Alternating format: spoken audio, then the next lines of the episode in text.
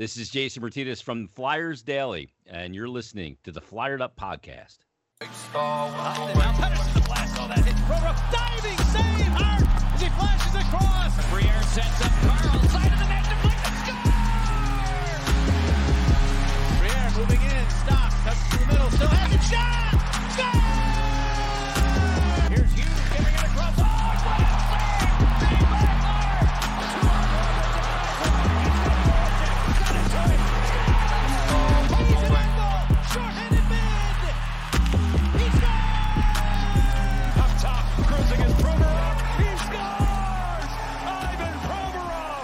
What is going on, everyone? Welcome back to the Flyered Up Podcast. I'm your host, Amadeo Grassi, along by Chris Mayer, as always, also Tyson Quibel from the Painted Lines. We are live streaming on the Painted Lines, TTP Sports, and Flyers Fan Media 93 on YouTube. And for people who haven't been able to tune into the live streams, they will always be on your typical podcasting platforms, Apple, Spotify, wherever you listen to your podcast at.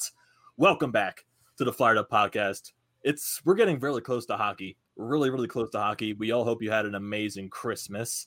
And let's get into the business. Flyers schedule was released a couple of days ago. We're going to be breaking that down. The World Juniors are currently underway. And there has been a lot of lopsided scores in there, but we'll talk about some Flyers prospects that are lighting up the lamp during those times. And a lot of news going on with signings, some players that have to step down and not be able to play. We're going to get into all of that. So, Chris, Tyson, how are you all feeling getting closer to the NHL season? Tyson, we'll start with you since you were not on last week's show. yeah, I'm excited. I think that uh, any hockey is better than no hockey, uh, even if it's a 56 game schedule. So I think the World Juniors is kind of scratching that itch for me the last few days. But I'm just ready for there to be some NHL hockey again. Uh, I'm glad that it hasn't been pushed off uh, even more so as was rumored, and that pretty quickly here we're going to actually have some some games here. It seems like divisions are finalized. Seems like players are getting PTOS and signing, and it just looks like a exciting time uh, for any hockey fan right now. And Chris, just we're getting closer to the season. I already know you're pumped. I can see you're copying me and wearing the reverse retro jersey right there. Yeah. So, uh, well, how, what's the move? How are you feeling? I'm I, I feel great, man. Um, I'm you know, it makes me think too. Like, I feel like for the longest time we were just waiting and waiting and waiting, and now finally, you know, we have something. Um, we actually know the day uh, of most of the games. We just don't know the. I mean, we know the time for the first game, um, but we don't know the other 55. Uh, but you know, overall, I, I, think it's I think it's gonna be a good season. I do. Um, I have high hopes for the Flyers this year. Um, it's gonna be a tough division. It's, we talked about it before. It's probably the hardest division out of the four. So again, I think it's gonna be a good year. Uh, again, I agree with Tyson. I think the I think the World Juniors have been great. Um, I think they've done a lot with that. I think you know everything of just them being in a bubble I mean, like to me, I think it's really similar to the playoffs. Um, they, I think they did a great job with just, you know, with the production on TV and things like that. So overall, um, it's it's been scratching that itch too. I agree with Tyson there. Um, and again, I think it's cool that we uh, have some hockey back and at least the, the uh, days for some of these games coming up. Yeah, we're just looking at the schedule right now. The Flyers, they're going to be the very first game on January 13th mm. against the Pittsburgh Penguins at 5:30. That to me when I just see 5:30, I just like, "Oh man, it's an odd time." but it's just like, hey, majority of the people are going to be home. They're, they're going to be home at their TV watching the game. So honestly, the time doesn't really matter at that point. We got Flyers hockey. That's the only thing that matters. And just looking at the schedule entirely, since it's going to be against all one division. All the games are basically, from what it looks like, it's going to be just to limit the travels. You'll be seeing a lot of teams being played at least twice in a row. And yeah. that's the way it's going to start off with the Pittsburgh Penguins. The Flyers will play them the first two games of the season. And that's going to be the way it shapes up the entire season. So it limits travel. And honestly, this could be maybe something that benefits a lot of the teams. It's a lot more rest you don't have to worry about traveling back and forth to so many places. And honestly, I can understand why there would be so many back to backs because there's not that much travel. So just looking at this first game in matchups at the against the Pittsburgh Penguins, just the Flyers are the first game. I think Tampa Bay and Chicago, they are the second game. Who's the third game? I think it's Colorado, but who else? Colorado and St. Louis. Colorado and St. Louis. So those are going to be the first three games to start off the NHL season. And just looking at this first game against the Pittsburgh Penguins, I feel like that's probably the perfect game you have to start out the NHL season by far. Rivalry, the Battle of Pennsylvania. Guys, I want to hear your thoughts on the Flyers being the first team to be played during the shortened 2021 season. So, Chris, I want to start with your thoughts on the Flyers being the first team to be playing. Yeah, I mean, I, I personally think it's awesome. Um, I, I, think it's cool to see the Flyers get you know recognition like that, and, and you know to, to, be able to play that first game. Um, I think overall, I, I, think there's actually five games on that day. I think the other two are in the uh, Canadian or the North Division, I should say. Um, but overall, I think it's I think what they try to do is do like rivalry games that day. So I think it makes sense. Um, I honestly think the two teams Flyers probably could have played were either the Pens or the Bruins. Could have maybe seen the Rangers. Um, but again, I think it makes sense for them to start off against Pittsburgh um, overall, and I think it's gonna be a great game. I, I, honestly, I think it's gonna be a good series too. One thing I will say um, about most of the the schedule in, in a whole, um, I really like that there's like, it, it, like I mean, the Flyers only have eight back to backs um, through the course of the year, and they have a lot of days in between games. Um, I think I think their longest stretch in between uh, games where they have like a break. I believe it's like three or four days. It's not too far, so it's not like an insanely long break like we've seen, like like maybe like with that Christmas break where it's like a five day break. Where last year they played the 23rd and then then play again until the 28th, something like that. But overall, I, I think it's a good schedule. I'm excited uh, for that first game and that first series versus Pittsburgh. Yeah, Tyson, just going to those first series of games right there. I see that your Toronto Maple Leafs, I, I forgot them for a second. They're reopening up against the Montreal Canadiens. Just like looking at all these games that are just starting on January 13th, a bunch of these rivalry games. We also have the Vancouver Canucks and the Edmonton Oilers. Like, just get your thoughts on okay, we finally have a we have a schedule, we have the date, the dates confirmed. Like, what are your thoughts and excitement just going into that first day right there? Yeah, I mean, I think that I'm excited for there to be the potential for there actually being kind of some old school rivalries to build up again. I think a lot of what they've done in the new scheduling over the past few years in particular was they moved away from, you know, more division. Obviously, it's a, a lot easier now. It seems, well, I should say now, not any, not with the COVID 19, but before COVID 19, uh, a big difference, a lot easier to, to travel for games. Um, you know, it, was even in the 90s. Sometimes you would have teams that actually wouldn't have their own plane, so they'd fly on regular airplanes. Uh, in some instances in the NHL in the in the late 90s. So to have this ability now to have every team be able to travel as they are able, it's kind of in some ways almost watered down, especially with 31 teams. Uh, the ability to build a past rivalry. So the the Red Wings, for example, Red Wings Avalanche of the late 90s, early 2000s was just an epic rivalry. Uh, and so now uh, we've seen the past couple years, for example, in what will be the North Division, Calgary and Edmonton, they hate each other. Uh, Battle of Alberta, probably more than any two teams in the Alberta. league. They'll play each other like I believe it is ten times this year. It is ten um, times, yeah. Yeah, so like let's just say we're gonna have line brawls and I don't know eight of them. Um, I don't I have no idea, but that would be fantastic. It would. If we're going by percentage, goalie fight year, every night. Yeah, I don't, I don't. Maybe we're gonna. I mean, they, teams are gonna carry four goalies, I think, or three or four. So I mean, they can rotate them in. three. Three. Yeah. Okay. Yeah. So mm-hmm. it's gonna be it's gonna be fun, but I think I'm I'm excited for that. Uh, for some of those old rivalries where you're just kind of like, ah, that used to be a thing. Like even the Toronto, Montreal, Toronto, Ottawa ones. Like other than Toronto, the other two haven't really been playoff teams for a while for the last couple of years. Yeah. So as someone like me who grew up in you know watching hockey '90s, early 2000s religiously, the Senators was always a huge rivalry. The Canadiens always were. We were always kind of in the playoffs and yeah. beating the junk out of each other. And now it's kind of like, well, who are our rivals really? Like, what are heated games that I really want to watch? Uh. And now those are kind of happening with with more regularity. I mean, it's kind of like the Battle of Pennsylvania. You want to see the Battle of Pennsylvania, yeah, uh, quite a bit. Maybe even mm-hmm. the, the Rangers. You know, like uh, past rivalries that maybe have kind of taken a back seat. I think we're going to see come to the forefront, and that makes me extremely excited. And and I think too, it's it's huge that the Flyers are getting that first night uh, on NBC Sports Network. I mean, I was reading that Dallas only has one nationally televised game on NBC mm-hmm. Sports Network this whole next season, uh, and they were in the Cup Finals, so they're very picky. Uh, Flyers are on there seven times. Yeah, yeah. So Flyers they, seven national games. That's telling because they're recognizing the the draw of them. Yeah, mm-hmm. and, and, and last year they had 20 mm-hmm. Um, yep. and it makes sense too. I mean, they're owned by Comcast, so obviously they're going to be getting some games. But but still, I mean, there's still a, a, a you know definitely a TV market with, you know, I mean, I feel like most of the games, it's you know, it's kind of always the same teams. Like like you always have obviously the Flyers, Penguins, Rangers, Bruins, Chicago, Detroit. I mean, they I mean they've kind of shifted more towards like you know obviously Colorado usually gets that late game, but I mean most of them are, are kind of the same. But again, I mean r- really I think it's all the games. Um, you know, and I think the one thing that kind of does stink is that you know it, like you always get like that one game that's the outdoor game, like like the stadium series. You always have that like kind of like good matchup because it's an outdoor game, like last year with Colorado and LA. That's kind of something that's like that looks like a good game on the schedule because it is outdoors too. So I think that does add the element. Um, but I, I would hope um, that they can do the uh, the outdoor games because I know that was kind of brought up a little bit ago that there were still some teams that were kind of like you know I guess kind of just like tinkering with that idea. Um, but overall, I, I I agree with Tyson there too.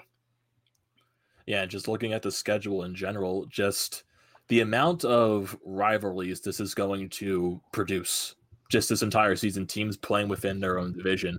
For the Flyers standpoint, they have so many rivals on the Eastern Coast, the main being the Pittsburgh Penguins, you got the New York Rangers, you got the Devils, you got the Washington Capitals, you got the Boston Bruins.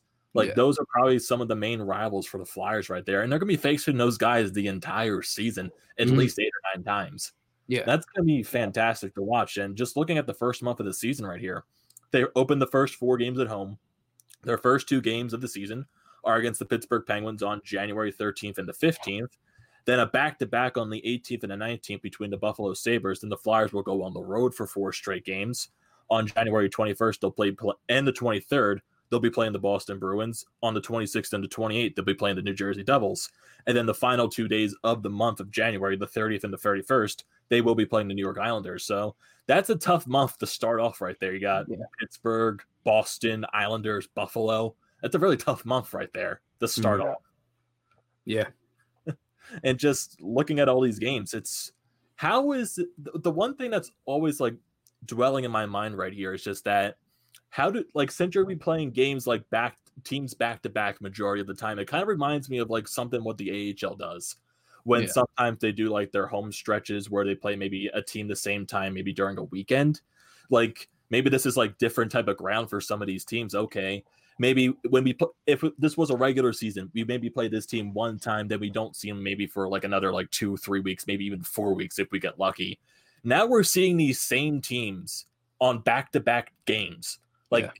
does that make preparing for the games easier, or does that make I guess adjusting or maybe a little bit harder? Like, what does that make it right there? Like Tyson, like what do you think of that right there?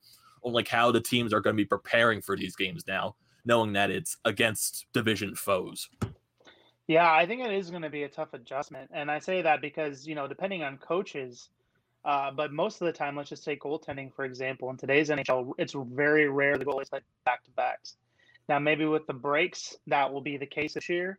Uh, I would think if I was a, a team, say like the Flyers with Carter Hart in particular, like in a 56 game season, you know, you're going to want him to play probably at least 30 to 35 um, Yeah. at minimum, and and so in a back to back, like they're going to have to ask questions and, and personnel and things like that.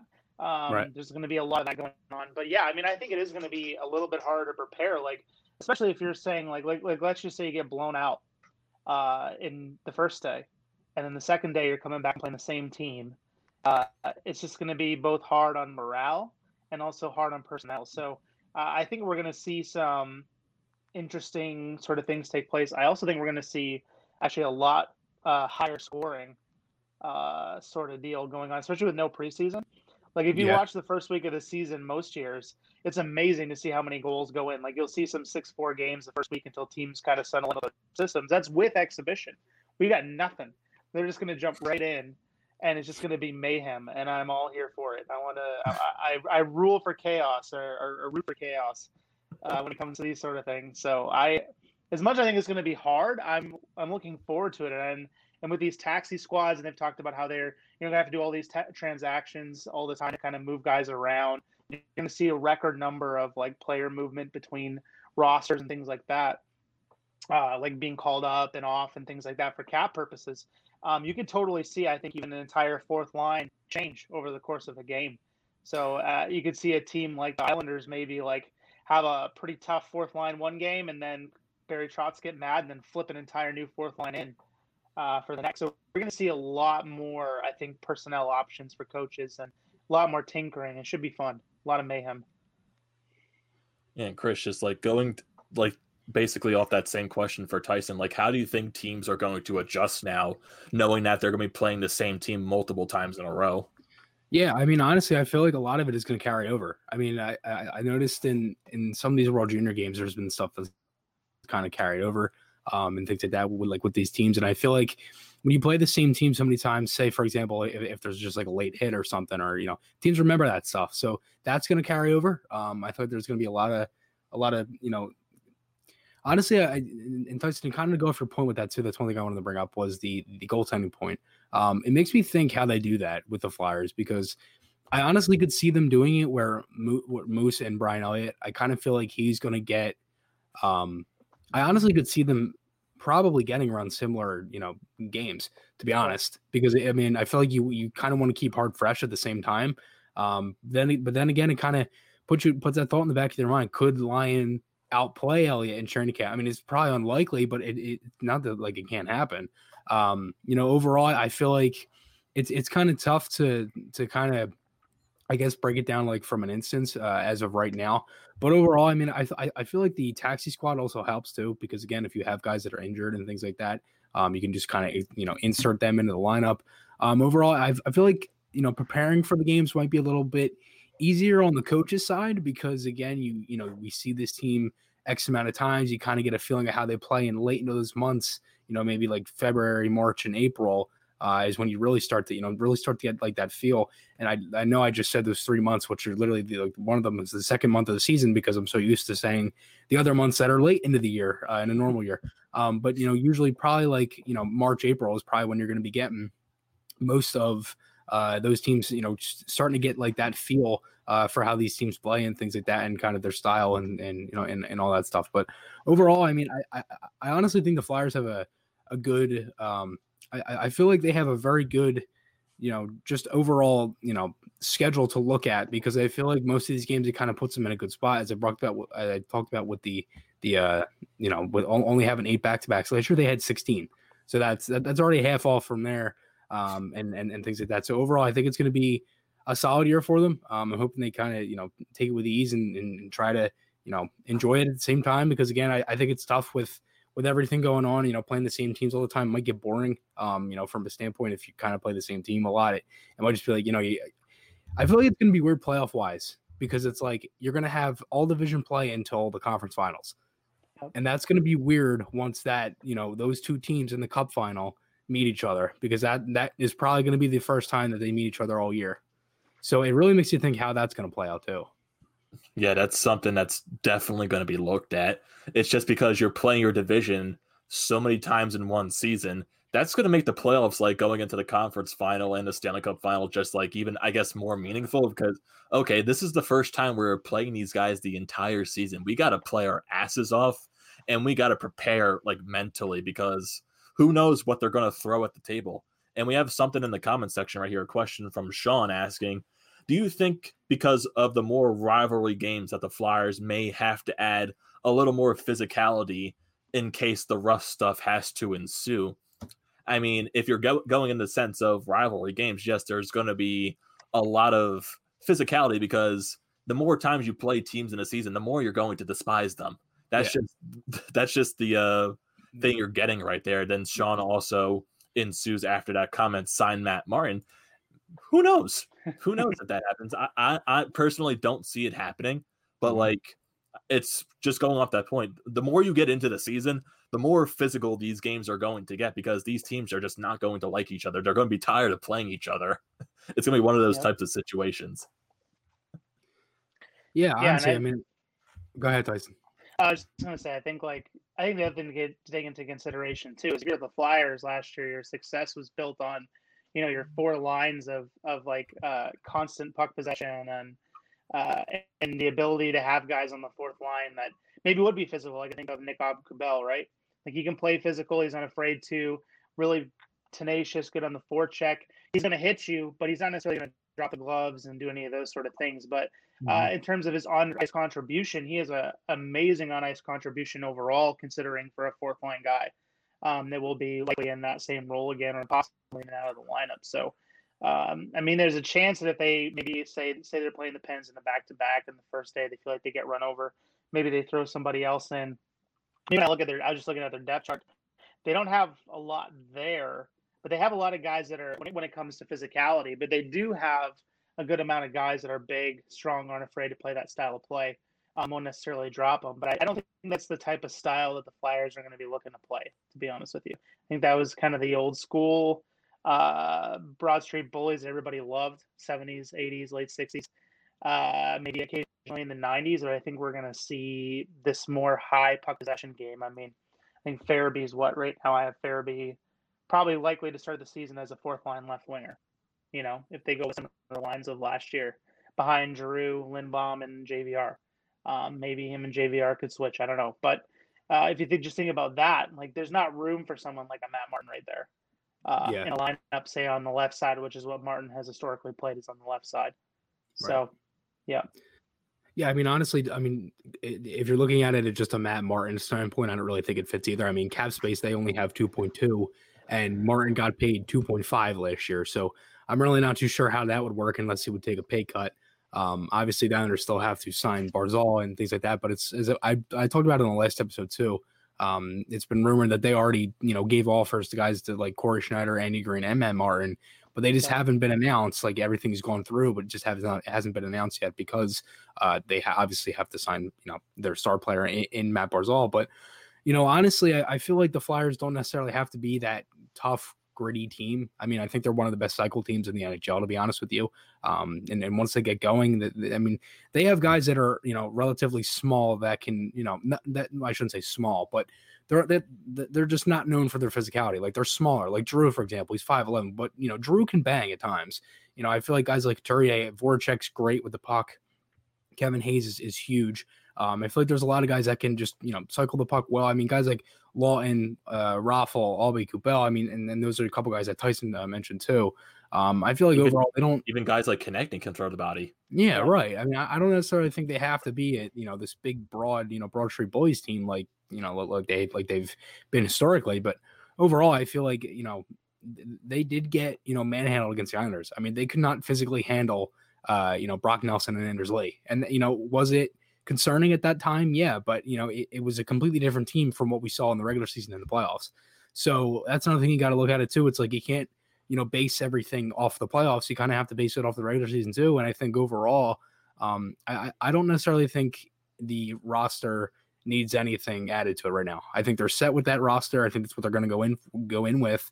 Um, and I honestly, I, I mean, I look at this Flyers team like, and and honestly, not just this year, for years to come. Like, if they lose somebody, I look at some of these prospects of guys that it, it's just like, okay, you know, this guy can come in and fill it. Like, like for example, guy like Scott Laughton, like honestly, a guy like Tanner Tanner Laczynski could come in and fill that role.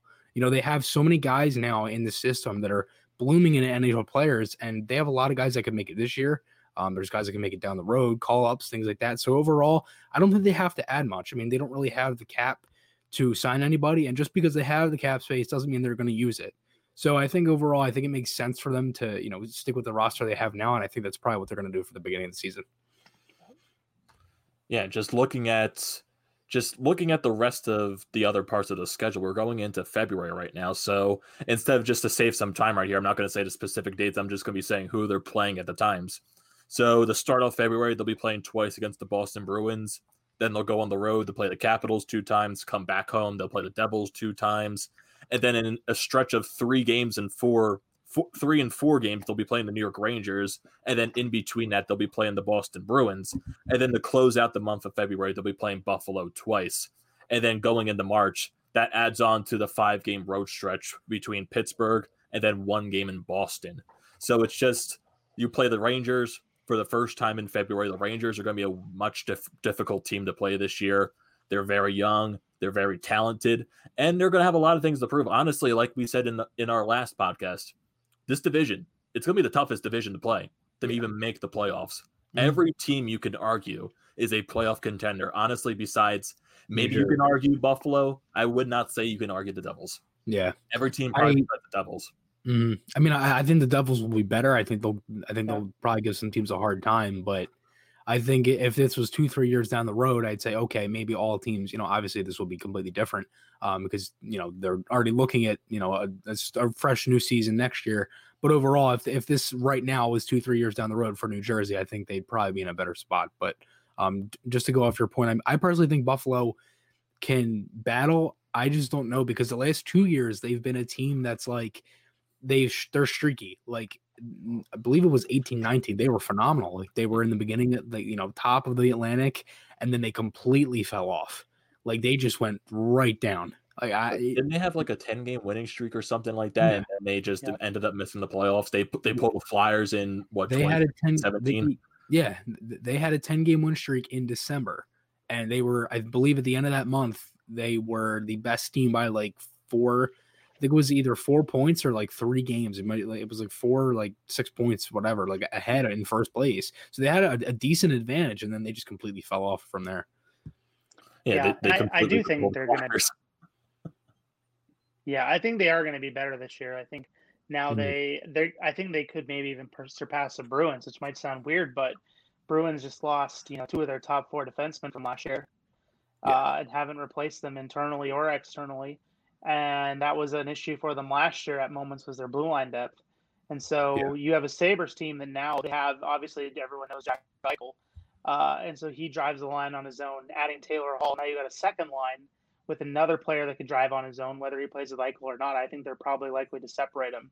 Uh, and then you add to the mix Dylan Cozens, who we've seen play for Canada at the World Juniors, who's 19, six foot four center, can also play on the right wing he can likely match up with one of those guys. He's I think he's at nine points now in three games in the World Juniors and was expected to make the Bruins this year anyway, or excuse me, Sabres uh, this year anyway. I think that uh, like they're gonna be a little bit better. Plus, Dahlin a year older.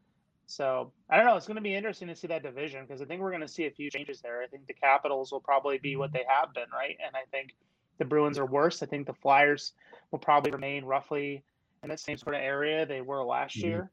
Uh, I think the Rangers and, and and Sabres will take a step forward, at least in terms of talent they have. But uh, again, coming out of that division, uh, it's going to be a tough division. Uh, and, the and more I think about like it. Just to add off off your point there with Buffalo, they did add Eric Staal too. They did. So they they do have another center depth and some more leadership in the locker room too, because that was one of the key things that they missed when they traded away Ryan O'Reilly. Yeah, now like to set that top six for Buffalo, like that's something right there because you have your first line, you have a guy like Jack Eichel, he's going to drive the play. You got a, another year under of Olofsson, and then and then you also have Eric Staal. You added Taylor Hall, and that's it's something to work around right there. Yeah. Their defense is still very young. You got Ristolainen, mm-hmm. you got Dahlin. Their their goaltending to me is probably maybe a little bit of their flaws right there. Yeah. They still have Ullmark, they still have Hutton. I think Ullmark's probably going to be the guy going forward, and it's still like a question mark situation right there. Yeah, I, I, feel like th- they are trending in the right direction, though. I will say, I think it's I think it's just a matter of time where they might need that that key piece, either on the back end or in or in the net. Um, but honestly, I'm not too sure. Like honestly, I look at a team like Boston. Yes, they're young, and yes, you know they, they did lose a lot in in the offseason in, in losing Krug and Chara um, which is insane The Char is still in the same division. Um, and honestly, you know, I, I, I look at them. I kind of look at them the same way I look at the Flyers. Like, okay, the Flyers lost Niskanen, but they have Carter Hart. Okay, they lost Krug and Chara, but they have Tuukka Rask. So I'm not necessarily like insanely worried because I honestly think the Flyers and Bruins have the two best goaltending tandems in the division. I really don't know who is number one. I think they're honestly neck and neck for. the, I think they're really tied for first, to be honest. Um, but overall, I, I honestly I kind of look at it like I still think the Bruins are, are, one of the best teams in the division. I mean, they have that top line, they have the depth. Um, overall, I think their their play overall might dip um, because last year we saw they were phenomenal at home last season, um, but they lost a lot of games in overtime and shootout. I think they ended the season with twelve overtime and shootout wins, or it might have been thirteen. Um, but it was right around that range where they had a lot of games where they kind of you know kind of slipped away from them. Um, but overall, um, I mean, I, it's tough one question I want to ask though, what are your guys' opinion on the Rangers going into this year? Because I think this is kind of the hot take that's like I, it's similar to last year, but it's not at the same time because they did they they added a little bit. Obviously, to add you know Lafreniere, the number one overall pick, and it makes me think like, are the Rangers going to be better, or are they just going to be kind of the same, maybe a little bit better, a couple games, or whatnot? Or do you guys think they make the playoffs? Hmm, I think they're still. I think they're going to be better. I still think they're too young. They have a lot of young players, especially on the forward core. They have some young players on the blue line, especially in net with Shesterkin. They're going to be a much better team, but I still think they're not at that level yet to mm-hmm. where they're they're going to be the ones that are expected to make the playoffs. I think they're still a very very young team. They're growing in the right direction, but I don't think they're just there yet. And Tyson, I what are your thoughts on this? Because that's definitely going to be something described for probably one of these teams. I guess in this entire division is the Rangers. They're hard to predict in so many ways, and a lot of it is again is like you said, the youth factor. Like Adam yeah. Fox was ridiculous on the back end last year and then Kaapo Kakko up front, the second overall pick in the 2019 draft, had a pretty rough rookie season uh, on counting stats, but his underlines were really good. His underlying numbers were really good. So uh, a guy like him may have a breakout in sophomore year. And so I, I, see them as a huge wild card where it wouldn't surprise me if they made the playoffs, and it wouldn't surprise me if they crash and burn. Uh, also, um, especially now without Lundqvist, at least to kind of help stabilize on the veteran present side of things with Shesterkin and Georgiev in, in goal. Uh, they do have some solid talent, but in terms of leadership as a whole with an extremely young roster, uh, it could be interesting. So I mean, Panarin is r- ridiculous. He could have easily won the Hart last year, uh, and and he's only getting, you know, the, the the pieces around him are only getting better. So yeah, I agree. I think they could be a, a wild card option. I think I'm I'm having a hard time fully committing uh, to them as being like a playoff team, but I also wouldn't be surprised either if everything goes exactly according to plan. Uh, I think they could. Yeah, I mean, honestly, to me, I think they're they're like the five or six to me.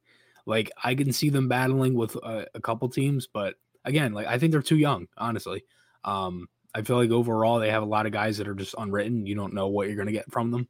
Um, it's kind of just like you know, it's it's up in the air at this point. Like I'm not necessarily sure right now what to say about them because again they're they're so far off. I mean, like well, I shouldn't say that because they're not that far off. I think in two three years they're going to be watch out because they're going to be deadly. But um, you know, I, I think it's going to be tough to see you know uh, that young of a team and count you know counting on that many young guys to take you into in really in, like into a playoffs. Uh, um, especially in a shortened season where if they start to you know if, if they have a tough beginning of the season you know, th- there really is no room for error, and that and that's just not for the Rangers. That's really for all the teams. Um, you know, the Flyers can start off slow. Nobody can. Uh, you, you know, they can need to be ready from the hop, and obviously, Tyson, as you said earlier, with no preseason, it, it's harder. Um, you know, I honestly, I think overall, I think it's going to be. Some of it is so neck and neck, and honestly, I feel like any prediction I give at this point is never wrong, Amadeo. You know that. Um, because again, I think last year we did predictions for about the first month of the season, and I think I was almost negative at one point. Um, I might have ended negative, to be honest with you. But overall, I mean, I really don't know with the Rangers. I think they're kind of unwritten at this point. Um, I mean, it looks like they're starting goaltender for next year has uh, you know he's looked at as one of the top goalies in the league to some people, and he's played 12 NHL games. So I'm really not too sure how to think because I think there's a lot of people that are overhyping them, and I think there's a lot of people that might be underhyping them. I'm really not too sure to be honest. Um, but overall, I, I, I think I think they'll be in that five six range. Um, I honestly don't know because again, are are they better than Buffalo? Are they better than you know a, a team like Pittsburgh? I really don't know. So I think it's tough.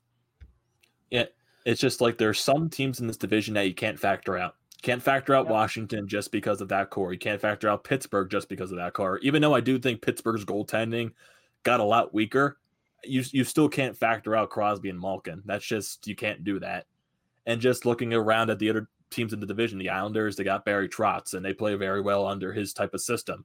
They're a team that probably will make the playoffs. The Flyers, they were a team that proved themselves last year, and they got a lot better as the season went along you can't count the Flyers out. Like really, the only team you can count out are the Devils. And maybe you, like I said, you could throw Buffalo into that conversation, but Buffalo, I do feel like is going to be a lot better this year. Not saying they're going to be playoff better. They're going to be a lot better than they were last year, though. But it's like what do you said? What what you said, Chris? There's no room for error this entire season. No. If you go on one little skid, that can honestly ruin your season. Yeah. Yeah. Four games is huge. Like if, if if a team gets like a four or five game losing streak, you're screwed. That's ten points. That's eight to ten points in a game, and you know, and that's already you know, you know, it, it's it's it really isn't. I mean, it, it's tough. And the Devils, like you said, they did get deeper. Like No. in other words, like Jack Hughes had the first overall pick in 2019. He had a rough year last year as a rookie, a hard transition. Who isn't to say he got bigger and stronger this offseason, which is the rumor. Yeah. He actually looks like the guy that we all thought the Devils were getting first overall this year, um, with extended time off and adding Ryan Murray and Ty Smith is likely to make their roster. He's this 20 year old rookie defenseman who's stellar, who had an amazing WHL career. I believe won more than more than one defenseman of the year in the league.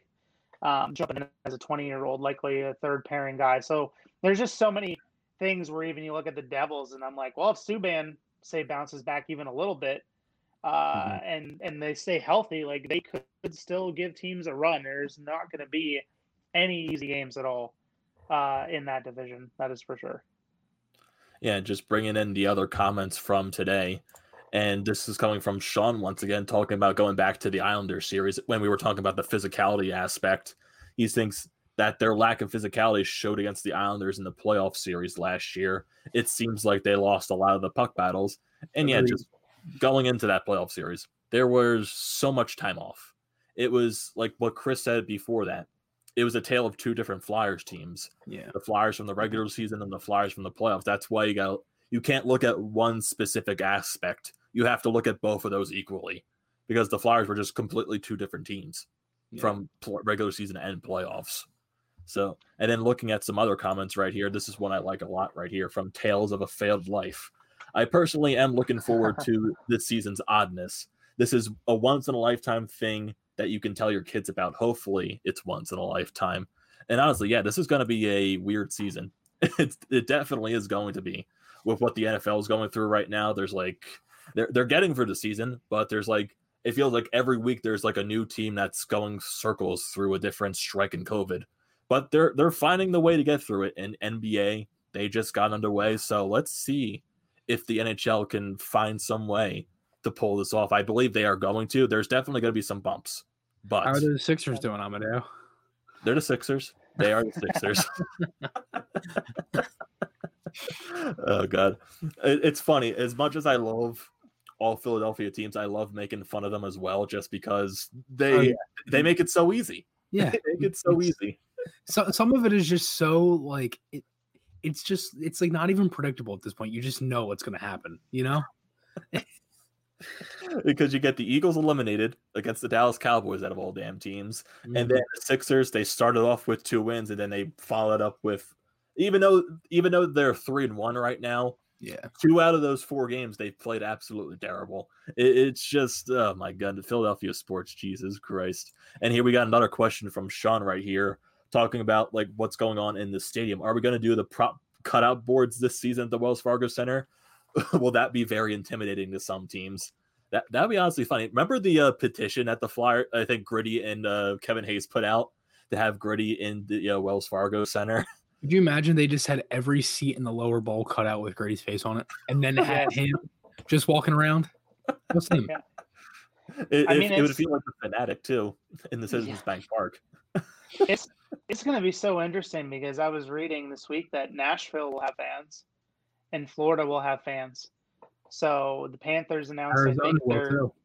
yeah, I think I think Florida can have twenty five percent capacity. Nashville Wow. like fifteen percent capacity. Um, Florida- so I really want to make this joke right now, but Florida, I do. Arizona, I it's, do.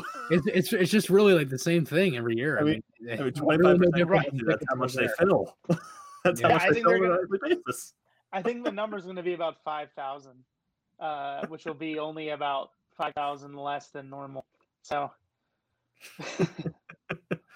and then we got another uh, little quip right here from Sean talking to Chris about his predictions. So if uh, Chris tells you that it's going to be sunny the next day, bring your umbrella. he's that, right. That, that was Chris's luck with the It's predictions a last year. I'm not on the news because those guys, man. eh, Oh God, sometimes they are so off. It's like I'm now. Remember when it snowed like a couple weeks ago? Yes, They said eight to ten inches. I think we got like at least maybe two.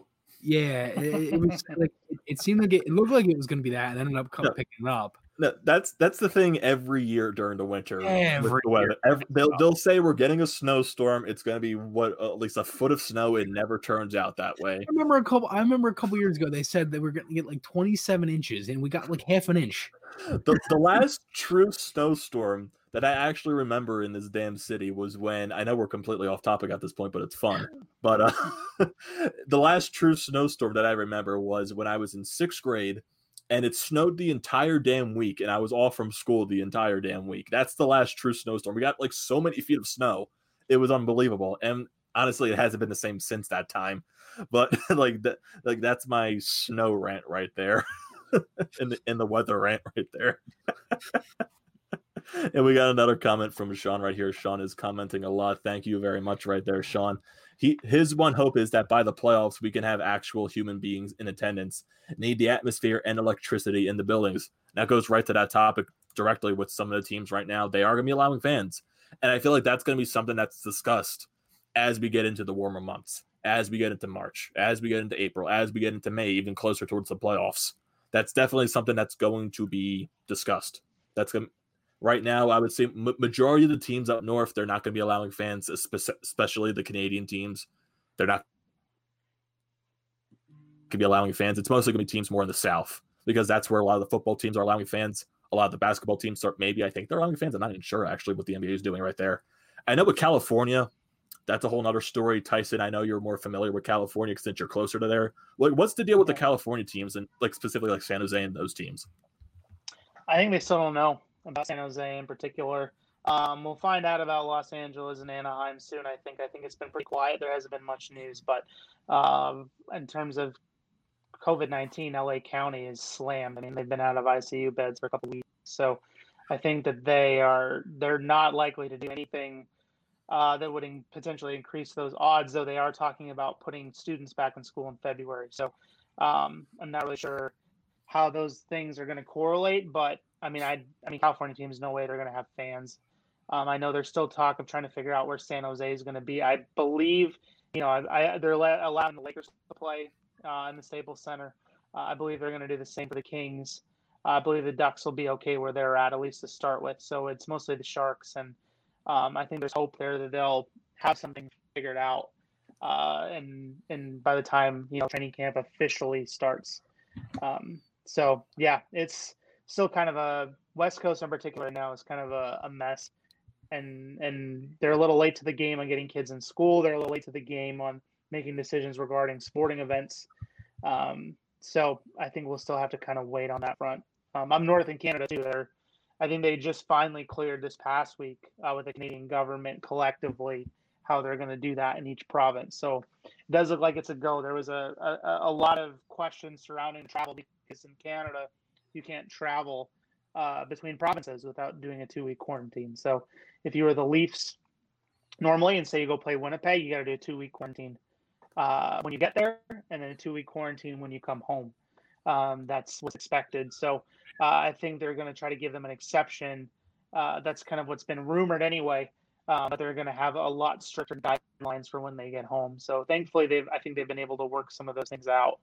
But uh, time will tell, and I think we're going to see as we've seen now, just states will or provinces will change rules, and they'll change as we get more data on uh, the spread of this thing and, and whether the vaccine is actually starts to take away number of cases and what that looks like. I think it could be an interesting sort of play, um, but it's going to take a while, unfortunately, still. And I, there's a chance I think we could see something like San Jose starting in Arizona, finishing in San Jose, or or even vice versa. It's kind of like a who knows. Yeah, and, and, and honestly, it makes me think like that is going to be so weird. It's not even funny because it really makes me think how they do the ice and everything. Like, is it just going to be all coyote stuff, or is it going to be like they switch it up with the sharks? Yeah, Like, it, it's it's just going to be so weird. I don't know. It, it's just so, Like- a lot of that stuff makes me think because I know that they're able to like you know obviously like we've seen it before with the basketball and the hockey arena. Like they they like Wells Fargo Center example, they switched around from basketball to the Flyers. They were able to do that, but like I really don't know. Like I- feel like they they have to keep the ice like once it's painted, it doesn't come off, right? It's just the because usually the basketball court goes on top. So I'm not too sure how, how they would do that if they just keep like they play in Arizona on Arizona's ice or, or what? I don't know. Yeah. Well, there's a rumor too that the Sharks, Elliotte Friedman reported last week that the Sharks may actually start in Kansas City, Missouri, Really? because they they don't have any restrictions. Uh, Kansas City has an actual arena that they could play in that's owned by the same owner as the Sharks. So, in other words, it'd be a kind of natural progression to to move them over there. But again, you got players and families. Like I don't know that people that are living on uh, the Bay Area are necessarily uh, jumping at the gun to move to Kansas City, Missouri. But uh, Yeah. there's been stranger things. I mean, the NBA, the Toronto Raptors are playing in Tampa Bay this year. Um, Right. So, and the and then the Blue Jays played in Buffalo. So uh, that's a potential option, though. I, I do think they're going to end up in San Jose, but uh, I also think it would be kind of cool to see, you know, some of these markets didn't work out. I mean, there's a huge list of potential NHL markets available to the general public. Like, I think Austin, Texas has been rumored for years, uh, last few years as being a place that wants an expansion roster. Houston, Texas, uh, even San Antonio, Texas. You got three huge cities there uh, that have less restrictions that they could jump into if they really wanted to. Um, Kansas City, Charlotte, North Carolina. Um, there's a lot of cities that have some sort of following of hockey. I mean, Canada, Quebec City, right?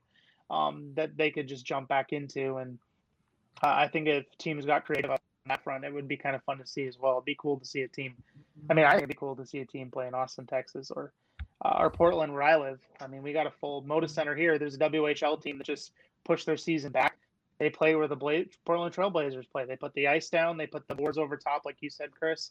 Um, kind of with the Flyers and 76ers. They already have that set up. It's already a professional arena. The Winterhawks have dressing rooms in there that they use when they play.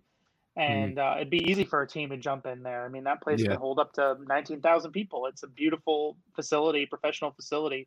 So, uh, could be potential opportunities for even growth in the game right now, which, you know, obviously these are trying difficult times across the board. It's weird Right. to talk about openings and, and not, and the data possibly constantly shifting surrounding what's best or not. Mhm.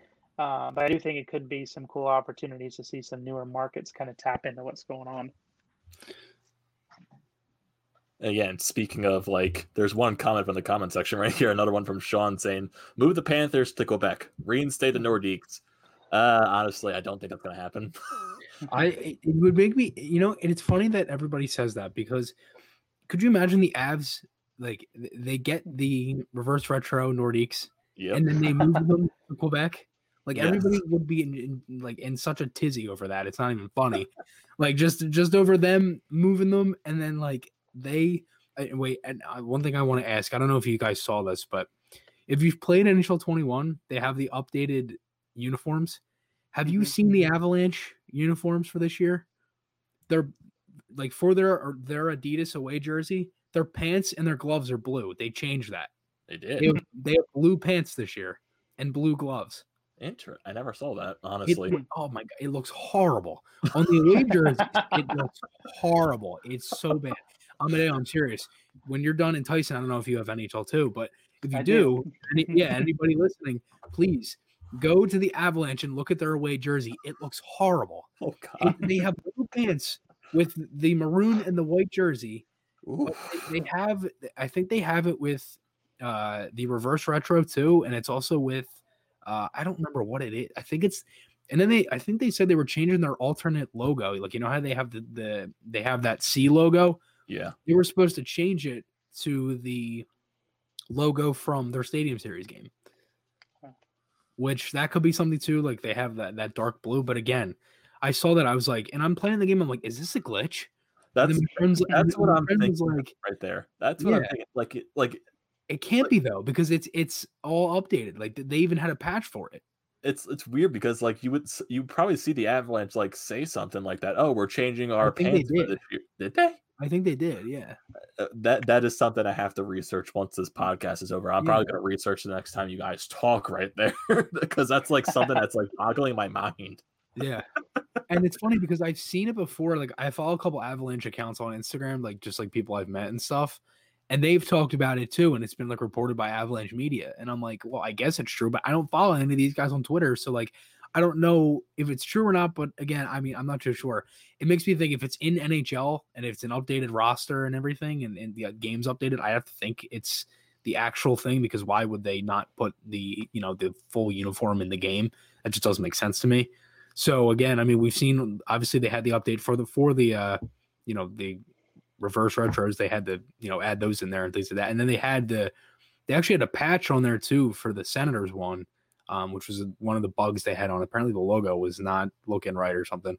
It's when I it, I think the glitch with that was it is actually their old logo. And when, when I say the old one, it was the the one they previously just had this past season. It was that logo on the reverse retro jersey, which I thought Oh. was hilarious. that actually is pretty funny. and just to uh move on from because we've been talking about the schedule a lot. There's like so much things you could talk about the schedule right here. We'll definitely get more into depth as we get closer and closer towards the season. There's just like there's so many like storylines that you can draw out from this schedule that's like it's not enough to talk about in one podcast episode. So maybe in a uh, maybe definitely in a next episode when we get closer and closer towards maybe our season preview, we'll definitely get looking into this schedule more in depth. But I want to move towards the World Juniors right now because they are underway and they have been exciting. There's been a lot of lopsided games, but exciting nonetheless. So, Tyson and Chris, just looking at the entire World Juniors as a whole right now, like how have you felt about them? And just looking at the Flyers prospects too, Cam York, Bobby Brink, and maybe the few instances that you might see Emil Andrae playing for Sweden. Like, what are your thoughts on them? So, Tyson, I want to get your thoughts right there first. What are your thoughts on the World Juniors as a whole, and also the few Flyers prospects that are playing right now? Yeah, I've I've watched, I've recorded every game. I've watched pretty much every game so far. Uh, if not, I, I was up way early this morning, kind of flipping through video again because I love it. But yeah, it's this year's has been interesting. It's been a year where a team like Canada or even the U.S. has had players on the roster that maybe wouldn't have normally been released because the NHL season is not happening. So like Trevor Zegras is leading the the whole tournament in points. I'm not sure if he'd be on the Ducks at this point. I, I had him as a bubble prospect, as maybe he can make the Ducks, likely to start on their AHL team, but he likely was not going to be released for this tournament normally. Um, just like in Canada, I mean, before Kirby Dach got hurt, that was the case for him. Peyton Krebs, who has been pretty quiet, but Vegas had him penciled in on a, a winger position. Bowen Byram, uh, the, who's been rotating as Canada's captain, best blue liner on in likely in the entire tournament. Uh, I think um, in terms of talent overall, uh, would likely be competing for an Avalanche spot. Um, just a ridiculous defender. So you just have all these guys on teams like Canada, United States, even a couple on Sweden, like Victor Soderstrom, their top blue liner, who is a Arizona pick that is likely going to start the season with them. They're in this tournament because there is no NHL, and they likely wouldn't be, and uh, they wouldn't be otherwise. And then you have teams like Switzerland and Germany and Austria that either have been, if you're Germany, they got with- Austria, man. Oh, I just I, Austria- I feel bad for them. yeah. Like I watched the guy- game, I'm like, Jesus Christ, these guys can catch a break. No, they have, Like they're, their man, goaltenders have been insane. yeah. Like, like I, I just can't. Oh God, it, it's insane. I mean, they literally have maybe one NHL prospect in Rossi. I think that's it. Yep. And the other guys, I don't even know if they'll ever sniff the NHL. Honestly, I really don't know too much about their they- team. No, they won't. I mean, and that's what's hard about this tournament is, is you know they have there. No one will be relegated this year, but in the past they'll have a relegation, right? So the worst team in the World Juniors will get bumped down a level. I think they call it like the World Junior A Championship and World Junior B Championship. But uh, so what oftentimes will happen is like a team like say Austria with Marco Rossi will get bumped up because they'll dominate the B tournament, uh, and then they'll make the A, and then now this year um, some of their players graduated and they have a lot of underage guys and just Rossi and they're brutal. So uh, that's why we've seen so many blowouts. Um, but it has been fun too. I mean, even Slovakia only has, I believe, like two uh, drafted NHL prospects on their whole roster, and they gave Canada a pretty good run the other day. So uh, Canada only beat them three one. So um, regardless, it's just fun to watch. I mean, you see the passion in the in the younger players, even without crowds and that sort of thing. Um, it's a pretty glorious. Yes, that's how I feel exactly. The goal horn. The Oilers goal horn is like my least favorite. Oh my god. I I saw that meme the night of the 16-2, 7-1, in the 11 nothing games. with Canada, Germany, and Austria, US. And I literally sat here in my room and I just came up. I just came up from doing the game, and I'm about to make the video, and I see this. I was crying, laughing for like five minutes. it was My so son funny. thought it was a. I've been watching with my kids, and my son thought it was a fire truck every time. Just run to the window. He's like, "Daddy, is it a fire truck?" I'm like, "No, it's not a fire truck." it's just a Nah, it's a bullhorn." bullhorn. so, so, so for people who are listening to, to this on Apple and other podcasting platforms who aren't watching the live stream, so right now we, we put a picture up on screen. Screen. It's basically a meme right now of the Office's Michael Scott making that like typical like his mad face, like he looks really pissed off, and the quote says, "Hockey fans after hearing the Oilers goal horn 38 times during that day." I was just like.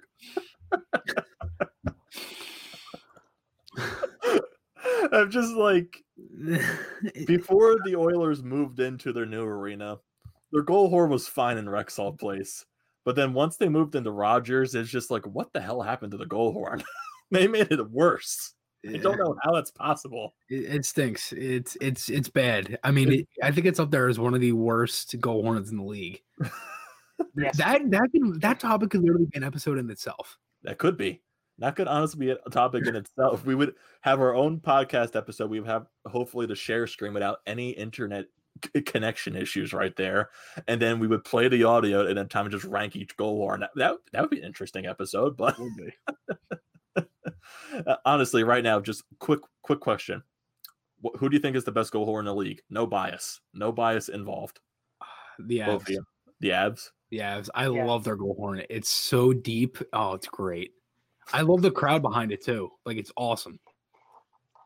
Did you say the Habs or the Avs? Avalanche. Sorry, Avalanche. Okay, yeah. Yeah. I like the Montreal Canadian ones, uh, even as a. Leafs fan. Uh, I think that it's kind of classic and uh, it sounds. I don't know. It always, for some reason, always evokes emotion in me. Most of the other ones, I'm kind of like me about, but that one I, is always memorable. I'm trying to think to myself like what's the best go- my favorite go- honestly I think it's just I think it's for overall I think I like St. Louis's goal horn the best I just I don't oh, know why Now the St. worst the worst one I've ever heard live was Pittsburgh. Oof. That goal horn is horrible. And every time they got that stupid "Let's go Pens" chant, oh my god, that is just oh, it's terrible. I I, I just can't stand it. It's probably because I'm. uh, It's obvious. Obviously, it's because I'm such a Flyers fan. I don't like it, but oh god, that that, that horn live is bad. It really is. I think the only other goal horn that I've heard live was Los Angeles's when I was in LA a couple of years ago. Honestly, I would at first I was like, eh, the goal horn, it's, it's okay. But when I was there, I was like, oh my god, this thing is loud. I didn't think it was this loud. Imagine going to Vegas with how loud that arena is in general. Just hearing the one, the speaker system and the goal horn. Just like I feel like you'll go deaf listening to a game in Vegas. Not Winnipeg. Winnipeg is crazy because their Oh my their arena has Especially such a low too. oh it has such a low roof and it doesn't hold that many people as the least number of, of people so it's like it's loud anyways and then it's just all condensed so everything is like i used to go to ahl games there when i was a kid and back when the manitoba moose were there after the jets moved to arizona um, and it was just brutal uh, absolutely brutal in terms of how loud it would get in there so it was as bad as going to uh, like college football game with the oregon ducks Yeah. and uh, when you can't hear yourself think for I don't know four hours or whatever. It's it's very Yeah. similar in that environment.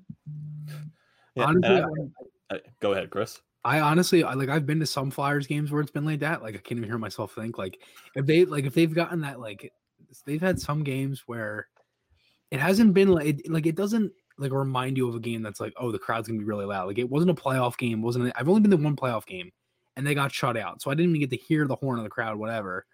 And that kind of stunk. But some of the games I've been to where like they've went to overtime or scored late in the third period, that place gets loud. like honestly, I think the loudest game that I might have heard from, and that was this was just through the TV. I, I'm there. I think you were actually there this year.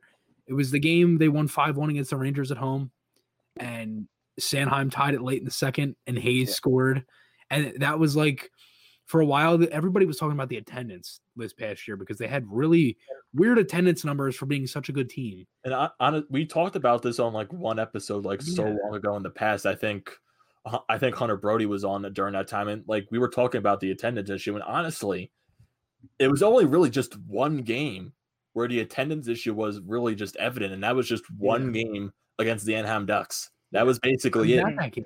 Yeah. And that was the game because everybody looked at that game like for because it was Lindblom. They had Lindblom there, and it was uh the uh was that was that was Hockey Fights Cancer Night, wasn't it?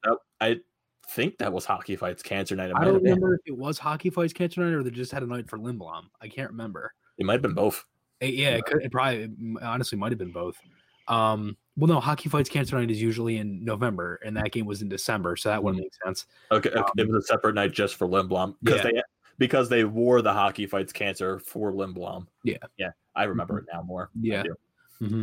I think I mean it was literally over a year ago, but um, you know it, it's funny because they had um you know like i got there late that night um and honestly like i remember because i was like i got down there and the the bottom bowl didn't look like it was filled but they were taking pictures up top and everything and it was like completely empty but then like i feel like honestly like i think might the one of the reasons might have been as stupid as it sounds well it's not really stupid but you know the, the traffic was bad that night because i didn't get there till halfway through the first period and it was just like like I don't know. I mean, it just took a long time to get there. And that might have been one of the reasons, but I remember like around that time it was Christmas and stuff, so that could have been a factor. I'm really, I really don't know to be honest. I, I, I think it was like the week, the week of or the week before Christmas that game. So like that can also add to why there was so little attendance that game, and also added it was the Anaheim Ducks. It was a California team that's not really going to draw attendance.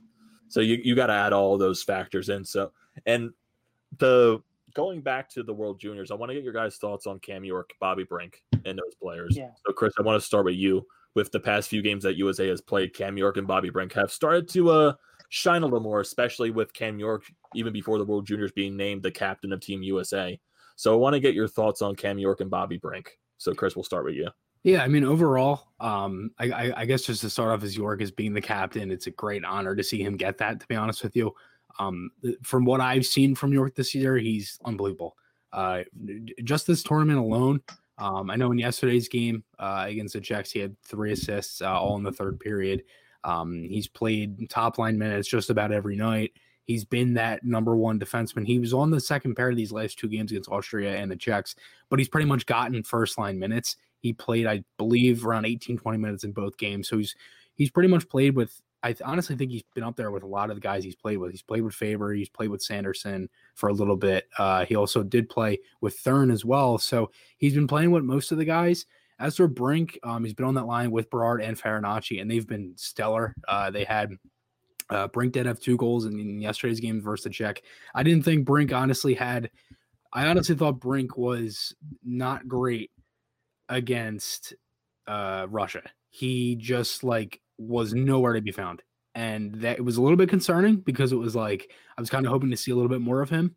As for the game versus Austria, I thought I personally thought he was terrible. Um, I didn't see much of him. He didn't look like he, at times he honestly didn't even look like he could really hold his stick right, to be honest. And I, and I know it sounds like cheesy, whatever, but it just looked like there was times where he kind of gave up on plays. He was kind of getting bodied around at times. Saw it a lot versus Russia. Um, and Australia was kind of those games where like he had a couple chances to score, but that was really it. He didn't really do much else. And then that game against uh, the Czechs yesterday, he's was great. He played great. Um, I think that again that line, it's been like that grinder line. I feel like some of those guys are getting misused. Like Brink, I honestly think could play higher in the lineup. I don't think they'll change up the lines. They could, um, because again, that line's been so good. Why would they change it? Um, I mean, I believe in the whole tournament, I think they have 10 points combined and they're all plus four each.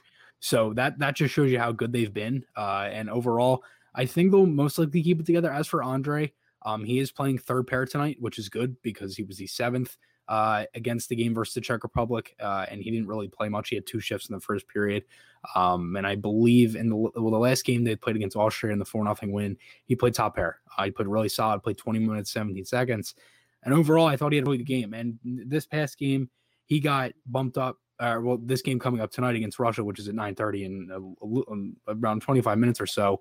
Um, he's playing third parent tonight, so he gets bumped up a little bit. He gets rewarded for that past game. Um, and overall, I think it's been a good showing for the Flyers prospects and what I've seen overall. But uh, Tyson, I want to hear your thoughts on these guys too. Yeah, Brink is an an interesting one. His his biggest knock has always been kind of his skating strides. When you mentioned even like the holding his stick thing, that's kind of been his his mo. Is like he's doesn't skate like quote unquote normal. Uh, Yeah. in many ways, it's, just it's weird. It's weird. Yeah. Yeah, it's. I mean, you watch him all the time, and he looks. He just looks slightly off. Uh, but then in the midst of it, he always finds a way to put up points. Mhm. Uh, and he's a he's a unique prospect in the sense of like he has some offensive skill uh, that we've seen. He scored two goals the other day, um, but he scored them not from like quote unquote goal scoring areas so much as like through in those what we call like kind of the dirty areas. So he isn't afraid. He's he's very tenacious on the forecheck when he wants to be. Um, just always buzzing, kind of in deep. He has some pretty good passes as well, right through the neutral zone in that game as well, kind of showing his offensive flair. So I think too sometimes in a tournament like this, like in Denver, he's a top line right winger, and so He you go from yeah, you go from top line right winger to like Yeah. third line right winger in a depth and, and that's the thing. Yeah. And, I, and kind of just to go off of it too, it's like, and again, I, I- I don't mean to cut you off, but like, if you think about it, like it's weird because he's put in that position where he's already one of their best players, and then he has to go to a, a deep USA team, especially on the on that that top front on those first two lines, where it's like he could be playing up there, but again, they're just so they're so good. Where like, I wish he could get more minutes, but again, he, he's had a really uh, what is so funny.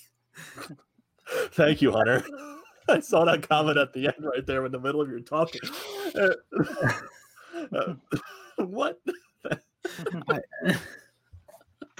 if, for people that are listening to this on Apple and Spotify, so my buddy Hunter just commented on here. He says, "I want to trade Carter Hart." Uh, Hunter, what the hell are you talking about right there, buddy? But uh, yeah, I mean, kind of just to go, kind of just to go. Thanks, Hunter. Now I'm gonna laugh through this whole thing. Uh, kind of just to go off of it too. I mean, I, I feel like he could, he honestly could play higher in the lineup. I don't, I, and again, I, I know I just did bring it up, but it, it, it makes me think if they do break up that line, I don't think they will. Um, I mean, they are going into a tough game against Sweden, so it could be something, but I'm not really too sure. But again, I I feel like they've kind of misused Brink a little bit. I mean, I think they did last year too. I mean, he played real low on that team. Um, I think he honestly was playing fourth line for most of it. So I, I wish he could get used a little bit more. Yeah. Well, and this that's what makes this tournament so hard is that it has a nat- it has an international spotlight. I mean, Yeah. the NHL Network, you can watch it on Canada, TSN, basically their version of ESPN. It's everywhere.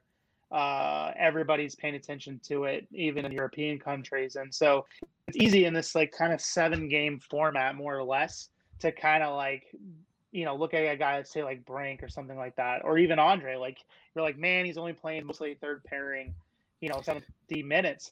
Uh, but then, you know, over the course of, of what could be in a year or two, like we could be laughing at this. I mean, I was watching old old video leading up to this, and there was this Canada team where this guy stood out. His name was Stefan Della Rovere. Who even knows that name, right? Um, so it's there's always guys like that that kind of will will shine in the midst. I remember Bob uh, Bob Goepfert. He was a USA goalie. Uh, never, I think he the highest level he played was East Coast League, and was a star at the World Juniors. So uh, again, you, Tyler Parsons, he won a gold for World Juniors for uh, USA. He hasn't been able to to barely play in the AHL for the Flames, uh, even though he was a second rounder and is considered to be a really solid prospect for a while there. So World Juniors always kind of hit or miss, um, but It it- nonetheless, it's still fun to watch and still, you know, fun to keep track of. I, I was similar to you with Cam York. Uh, just a, a few thoughts on him is that I like how you know you see video of him on Michigan and he looks really dynamic with frequency, like crashing the net, running the power play. Uh, not that he's not doing some of those things on USA, but he's playing a pretty safe game. He's he's just kind of moving the puck up quick, um, and just making really smart decisions for the He's, most he's part. done that whole year with Michigan too. I mean, he's just Yeah. right, very quick through the boards. I mean, right there. and I think that's a good sign because it means that he's showing his versatility too. Where um, he's recognizing right now, like, okay, I probably need to play a little safer. Uh, I can trust my forwards to carry the puck, and I don't have to be this offensive juggernaut right now. And he's adapting his game as such. And so I've appreciated seeing that uh, in his game. So again, like it's crazy thinking about the Flyers. You know, looking at their depth chart, how young they are. Uh, even on the blue line in particular, we're talking about two more blue line prospects uh, with a blue line that has a bunch of guys that are still under 25. So um, the future is still really bright, and uh, it's been cool to see um, in the World Juniors. And one thing I want to pass to you guys, if you want to know something that's funny, you know how much, like a couple of times how we make fun of ESPN and their like lack of knowledge with hockey. You know, Yeah. you want to know something that actually like surprised me a couple days ago. They actually showed highlights from the World Juniors. I was like, Wow. what? Yeah. Trying to get an NHL contract. That's what they are. It's funny too because if you're not a hockey fan, you don't know what the World Juniors are. Honestly, like, I think that's just that's just one of the things. I, I was talking to somebody the other day and they were like, "What's that?" I was like, "Oh, never mind." Unless you're unless you're Canadian, then it's like Yeah. it's like I don't know if you guys knew this, but in Canada, the 26th of December is Boxing Day, as Yeah. they call it. So it's like on Boxing Day is when uh can most things are still shut down in Canada in a lot of instances, and everyone just watches World Juniors all day. so that's what we grew up doing. We just watch World Juniors. It's like popcorn, beer, poutine. I don't know. That sounds very stereotypical, but uh, and just watching World Juniors all day until, and then you just basically shut down if you can until New Year's or everyone's watching it at work, and that's what I grew up doing. So, um, yeah, even I mean, none of my fa- a lot of my family doesn't watch any hockey at all. Watches only World Juniors every year. So I mean, Yeah. that I mean, that's a great pastime right there. Watching the world, like it's like you have to be either Canadian or just a hockey fan. Unless you're, you're if you're not two of those things, you don't know what the World Juniors are. And thankfully, we have a Canadian joined us right here. We're all hockey fans. so the World Juniors are a great thing to watch. And to get to some of our last talks on the day with some updates that are going on with the NHL right now, there are some a little bit of heartbreaking things to talk about. We all know with Henrik Lundqvist, he had to sit out this season because of his heart condition. He is now getting open heart surgery. So hopefully everything's the best with him mm. and prayers to him. And now we also find out that the captain of the Chicago Blackhawks, Jonathan Toews, he is also going to miss some times too due to a really just unknown condition that he, medical condition that he has right now. So he is going to miss some time. So that's some that's difficult to see right there. And in the NHL with COVID and everything, that there are allowing players to opt out, even though Toews hasn't quote unquote opt out of the season yet. It's still like hard to see that he's going through something right now and that he's going to miss time. It's just that like it's just like man. I mean, that's uh, it, at at this point you could just say prayers to you and just hopefully everything's the best and you can return to the ice in top shape. Like that. That's just the one thing that you can hope at this point. Yeah, I feel for Toews. I feel for both of them, but Toews in particular is known as a fitness juggernaut. Like a few years ago, when he started to decline a little bit, like he hired all new trainers. He started this new kind of like meditation regime to try to help himself overall. Like his commitment level in terms of NHL players, in terms of what he does in the off season, is if it's not the top, it's pretty dang close. So when you see a player like that with that much commitment to his overall game in the off season, just be like, here's where I'm at with the amount of success he's had, it's really sad. So uh, he's been one of my favorites since he's been in the league. I have a couple of his jerseys and rookie cards and some autographs, and it just uh, yeah. I mean Lundqvist too. Um, but in terms of Toews, it's just you you know his fitness level, what he's known for. So if he's struggling with that, like that's obviously not something as simple as like, well, maybe he's just not feeling good for a month or two. Uh, I'm guessing it's going to take a while, especially with the Blackhawks likely now tanking, um, missing their and top two especially centers. now that they don't have him and Dach too. Yep. And and it's funny to go off that too. I, I don't know if you guys saw this, but uh, or uh, saw, but I guess listen to it. Kirby Dach said on TSN that he thought his stick broke, Yeah. like the sound of his wrist. Oof. He thought his stick broke, and Yeah. then he realized like that was his hand, like his Yeah. wrist. Like I was like, oh my god, like could you imagine? Like, I- oh, did my stick just break? Oh no, my hand is just like completely bent the other way. if you, like- if you want to know a crazy story, when I used to play, that actually insane. literal same thing happened to me. Uh, where I went to I went to hit somebody. I didn't get slashed. I went to hit somebody and I missed and I broke my stick and broke my wrist and cracked the Oof. bone. And I didn't know. Um, because the glove was the way the gloves are now, it was holding Yeah. it in place. So I thought I jammed it and I heard a snap and saw my stick was broken. And I finished. I finished the game until I went home and took my glove off when I got in the dressing room and draw and my my wrist just dropped and started shaking like this. I was in a cast for like three months. It was ridiculous. They were like, "What are you doing?" I was like, "I thought it was the stick. I thought I just jammed it." So it's the wrists are weird. I I've had more painful injury. eh, Some people were like, "Was it that painful?" And I was like, "No, it actually wasn't." Really? Uh, yeah. Wait, the- you were able to shoot and everything? yeah. I finished the game. I punched somebody else with it. I don't know. I wouldn't Yeah, recommend sort of it, hat trick after it. but, but Oh uh, yeah, I just lit up the tendy, scored six goals. nothing, wasn't- nothing different. I wasn't that good. Um, I no, I but I tore my ACL twice, and that was way more painful than a broken wrist. So I don't know. I I've I've I've and I've heard that from other people, so it's possible, but it's a it's a weird injury those wrists. It it can be a little deceiving. So when he when he said that, I was like, oh yeah, that happened to me, and I didn't realize it till much later. Yeah, that's uh that, that's a that sounds like a painful story right there even though like you didn't feel any pain going through that but like just like some other stuff that's going around the league right now we got some honestly some signings that I didn't expect to happen like a guy like Mike Hoffman signing a player tryout contract with the St. Louis Blues like Hoffman was one of the top free agents left on the market and he signed a PTO where does that come That's, from that's a flat cap COVID world for you. or or caps or convention is another Yeah. way of putting it. Wait until Yeah. they put uh, Steen on long term and, and Tarasenko on LTIR. Oh yeah. yeah Yeah, and now with the uh, Tampa Bay Lightning too that Kucherov's going to be missing the entire season that Yeah, is- That's, that's a big blow. and that insane trade to pick up two guys whose careers are done as well. And Marian Gaborik getting traded again. and Yeah. there's Nilsson just for the Mhm. same thing. They'll just jump them to LTIR and Yeah, getting rid of Coburn and uh Paquette too. to Get themselves like three million in cap. Yeah, and, it, and, it, and it's funny with Ottawa. Like they, they have like a complete NHL team right now. They do They get Coburn and Paquette. They get Derek Stepan. Like they've they, they've done some stuff these last few few days. And honestly, I could see them making the playoffs. I can. I could see them making it as the four. Like with their roster right now and some of the guys that they have, I legitimately could see them making the playoffs. I don't know if they will, but it, it could. I would not be surprised. they'll be a fun team to watch at least Yeah, very fun they have some youth- some youth in there for sure as well. Mhm. And Stutz, Yeah, Stützle right. in Germany is probably going to make it. And yeah, yeah, obviously Brady Tkachuk.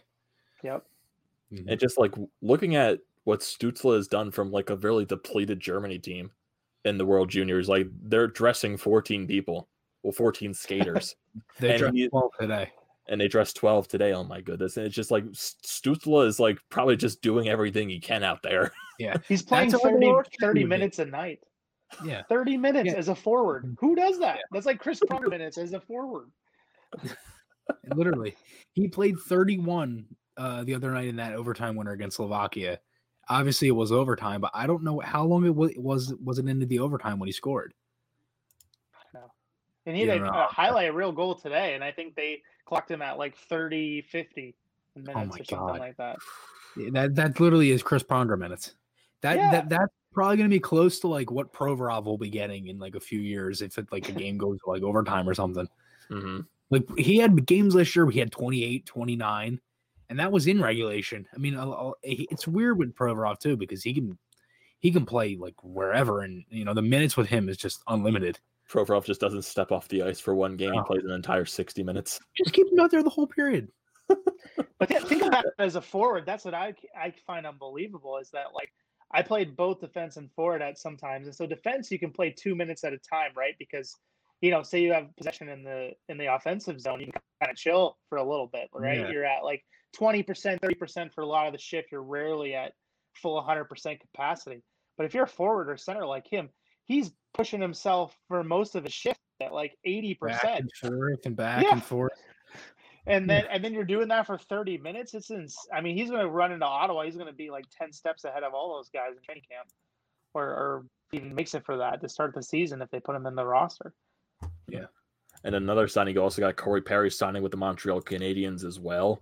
Andreas Anthony he signs with the Los Angeles Kings. Derek Brassard, he goes to Arizona. There's like it's quite a few minor signings at this point. You got Carl Soderberg signing with the Chicago Blackhawks. Anthony Cirelli re-signed with the Tampa Bay Lightning. Ryan Miller re-signed with the Anaheim Ducks. Eric, Eric Haula went to Nashville. There, there's some minor signings that are going on, and mm-hmm. it, it's it's still just like like what you said, Chris. We're in a capped like COVID world at this point. I- I'm still like boggled that Mike Hoffman signs a PTO. And I think the contract's coming out to one year, four million. Really? He- he- I believe so. And I saw it reported the other day. I do not know by who as of right now. I'd have to go back and look. But overall, I mean, it, it's weird because the like the top goalie this year that got signed was Murray, money wise, and he got a what six point two five, something like that. I believe so. And, Yeah, and, either six like, point two five or six point five. yeah, and Holtby got four point two. I don't even remember it was so And long ago. I think Markstrom got the most out of all Markstrom, the yeah, you're right. He Markstrom six. did, Yeah, did he had six point five. Markstrom. I I think, think he had so. six. I think he was six on the dot. Oh, Was it? I could have sworn was Murray six yeah. then too. I think Markstrom got the longest term. I think out of all the Yeah. goaltenders that were signed. Yeah, yeah, you got six years, right? Or f- six, five. yeah, I six got. I years? think he got six six. six. I think. Yeah. Six, six. I think it was some, and like there was like one signing that just like it completely like I just never knew happened. Like the Devils, they extended Mackenzie Blackwood to a three-year contract worth eight I point. That was really like I was like I saw that like four hours after it happened. I was like, what? I just saw this. I was like, I, I didn't even know this happened.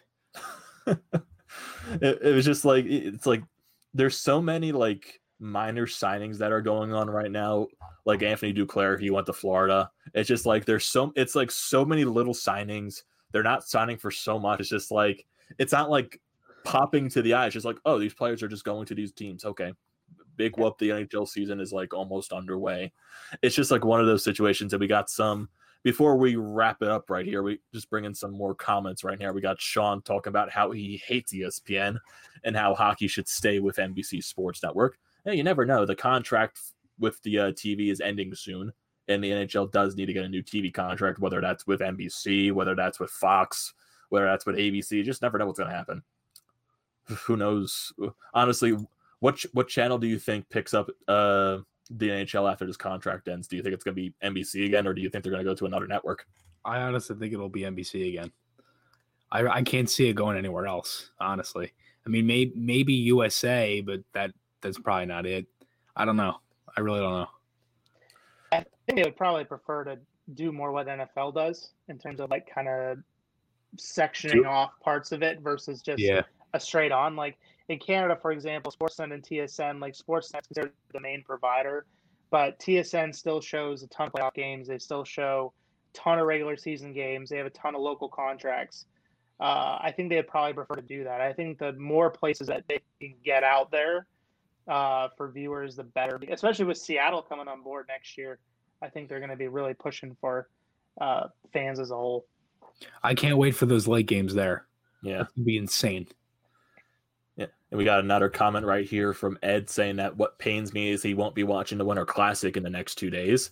Yeah. Yeah, that, that's that's gonna be weird. Point. That's definitely gonna be something weird right there. and another funny comment from Sean right here. I'm just glad that Nate Thompson got locked up in Winnipeg. um, it's just like one of those Flyers fans, like, okay, he comes to the team, he plays the bottom minutes, and now everyone hates him. Yep. He was just one of those players. Now, okay, everyone hates him. it's just one of those things. Oh my god! And we also got a final comment right here from Sean saying "Happy New Year" to us, and just in uh, me, Tyson, and yes, even you, Chris. Hashtag Temple's finest. and you also, Chris, we I guess we didn't ever mention this on the podcast, but you did get accepted into Temple. So I did, yeah. Thank you. I appreciate it. Thank you. Appreciate that. You're Oh, gonna be yeah. the next big thing on campus. Yeah, and uh, it's gonna be exciting. When we the uh, the guy with the walking camera. it's You uh, gotta, you gotta, you gotta take. You gotta take in my footsteps. Okay. yeah, I graduated from Temple this past year. Now it's your turn. yeah. It is my turn. Yeah, I appreciate it. Thanks, guys. Yeah, definitely. And I think this is going to do it for this episode right here of the Up Podcast. Thank you to everyone who joined the live stream right now and for people that weren't able to tune in here. It's always going to be on every podcast platform wherever you listen to Apple, Spotify. It will be on those. Talk some nice things, Flyers schedule, World Juniors, and some other NHL news, signings, whatever. There was just so much things to talk about today. And there's definitely going to be a lot of things to talk about as we get closer and closer towards the start of the regular season, which is on January 13th. That's not that long away. 14 two days. Two days away from 2021 and 14 days away from the start of the NHL season. It's it's really exciting. It's really exciting. And any last remarks from I from both you, Tyson and Chris, before we end this episode off? Uh, I don't know. I mean, I just hope everybody has a happy new year. Uh, I know this year kind of did stink with everything going on from COVID and just everything in general. Um, but again, I, I, hope all you guys had a happy new year. I, we, me and Amadeo and Tyson, we do appreciate you guys. Um, you know, sticking with us through you know everything with through the playoffs, the end of the regular season, uh, and things like that. And we are uh, really excited for uh, 2020. So uh, happy New Year, uh, and thanks for uh, sticking with us. Yeah, I just echo that. Just excited for the season, and thanks for being with us throughout this. It's been I'm new to this uh, this podcast, but it's been a great journey so far. So to keep going as a, a actual live season takes place. We actually have tangible things to be reacting and talking about. So live things to talk about. Live things. Yes. Live. and Justin, we're happy to have you aboard here, Tyson. We're happy to be a part of the Painted Lines going into the new year. It's going to be very, very fun indeed. On the Painted Lines, we're going to be live streaming every single Flyers game home and road. So don't forget to stay tuned for that. Don't forget to stay tuned for the Flyer Up podcast, always live streaming here on the Painted Lines always on TTP Sports and Flyers Fan Mania 93. Don't forget to check out those two channels as well for all of your Flyers updates and also for Philadelphia sports updates as well. Same thing here with the painted Lines. So that's going to do it here for this episode in edition of the Up podcast. We all hope you guys have a wonderful new year spending time with family whenever or however you're going to do it. Just enjoy your time and enjoy your ride into 2021. We all hope it's going to be fantastic. So, Thank you for watching this live stream of the Up podcast. It will be on other platforms after the day is done. So, thank you for listening. I'm your host, Amadeo Gracia. He is Chris Mayer and he is Tyson Quibel. Thank you for listening, and we will see you next time. And Happy New Year.